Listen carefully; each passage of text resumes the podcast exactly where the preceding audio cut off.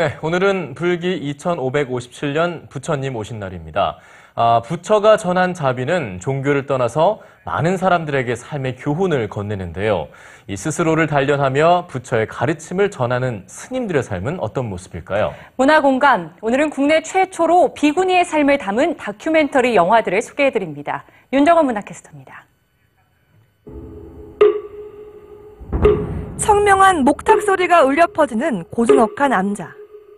여자 승려인 비구니가 수행하는 배긍함은 일반인의 출입이 엄격히 통제된 곳입니다. 이곳에서 수행 중인 스님들은 어떤 사연을 가지고 있을까요? 단 한 번도 공개된 적 없는 배긍함 속 모습과 그곳에서 수행 중인 비구니의 세계가 카메라에 담겼습니다. 일생을 이 사찰에서 가는 그 어려움을 이겨낼 수 있을까요? 가다가 꺾이거나 자초하지 않을까? 되게 어려움이 그때 보는데 많겠죠. 좀 이게 많겠지만 음, 맞는 것 같아서 물어보는 스스로 헤쳐 나가야죠. 미국 명문대 유학까지 마친 뒤 교수 임용 면접을 앞두고 출가한 상욱 행자. 인터넷으로 검색해 저를 찾아온 민재 행자의 모습까지 21세기를 살아가며 출가한 그녀들의 이야기를 담았습니다. 감사합니다. 성불하십시오. 그래야 돼. 저를 나름 있는 거더라고요. 그래서 아 그럼 우선 저는 저를 찾고 싶은 거니까 저를 찾고 싶어서 절에 온 거 거죠. 오랜 기다림 끝에 허락받은 촬영은 쉽지만은 않았습니다. 대부분의 스님은 부모, 형제와도 인연을 끄는 자신이 왜 영상에 담겨야 하냐며 카메라를 피했는데요.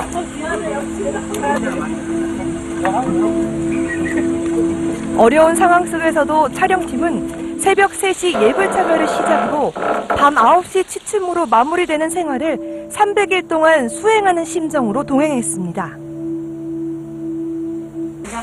무엇보다 스님들의 수행 자체보다는 사람에 초점을 맞췄습니다.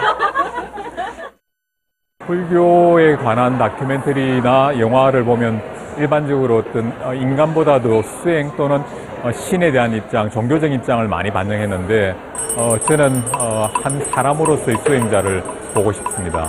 비군이라 하면 뭐 사연이 많고 또는 그 현실 적응이 잘 안 돼서 출가를 하신다고 오해하시는 분도 많은데 어, 대부분의 비구니 스님들은 더 큰 행복을 위해서 출가를 하셨거든요. 휴대폰으로 사진을 찍고 눈을 치우며 웃는 스님과 행자의 모습은 속세의 우리와 크게 다르지 않은데요. 대부분의 스님들은 세상사와 인연으로 얽매이기 전에 일찍 감독은 솔직한 내레이션을 직접 들려주거나 때로는 자기 자신을 찾아 나선 이들을 그냥 묵묵히 지켜봅니다.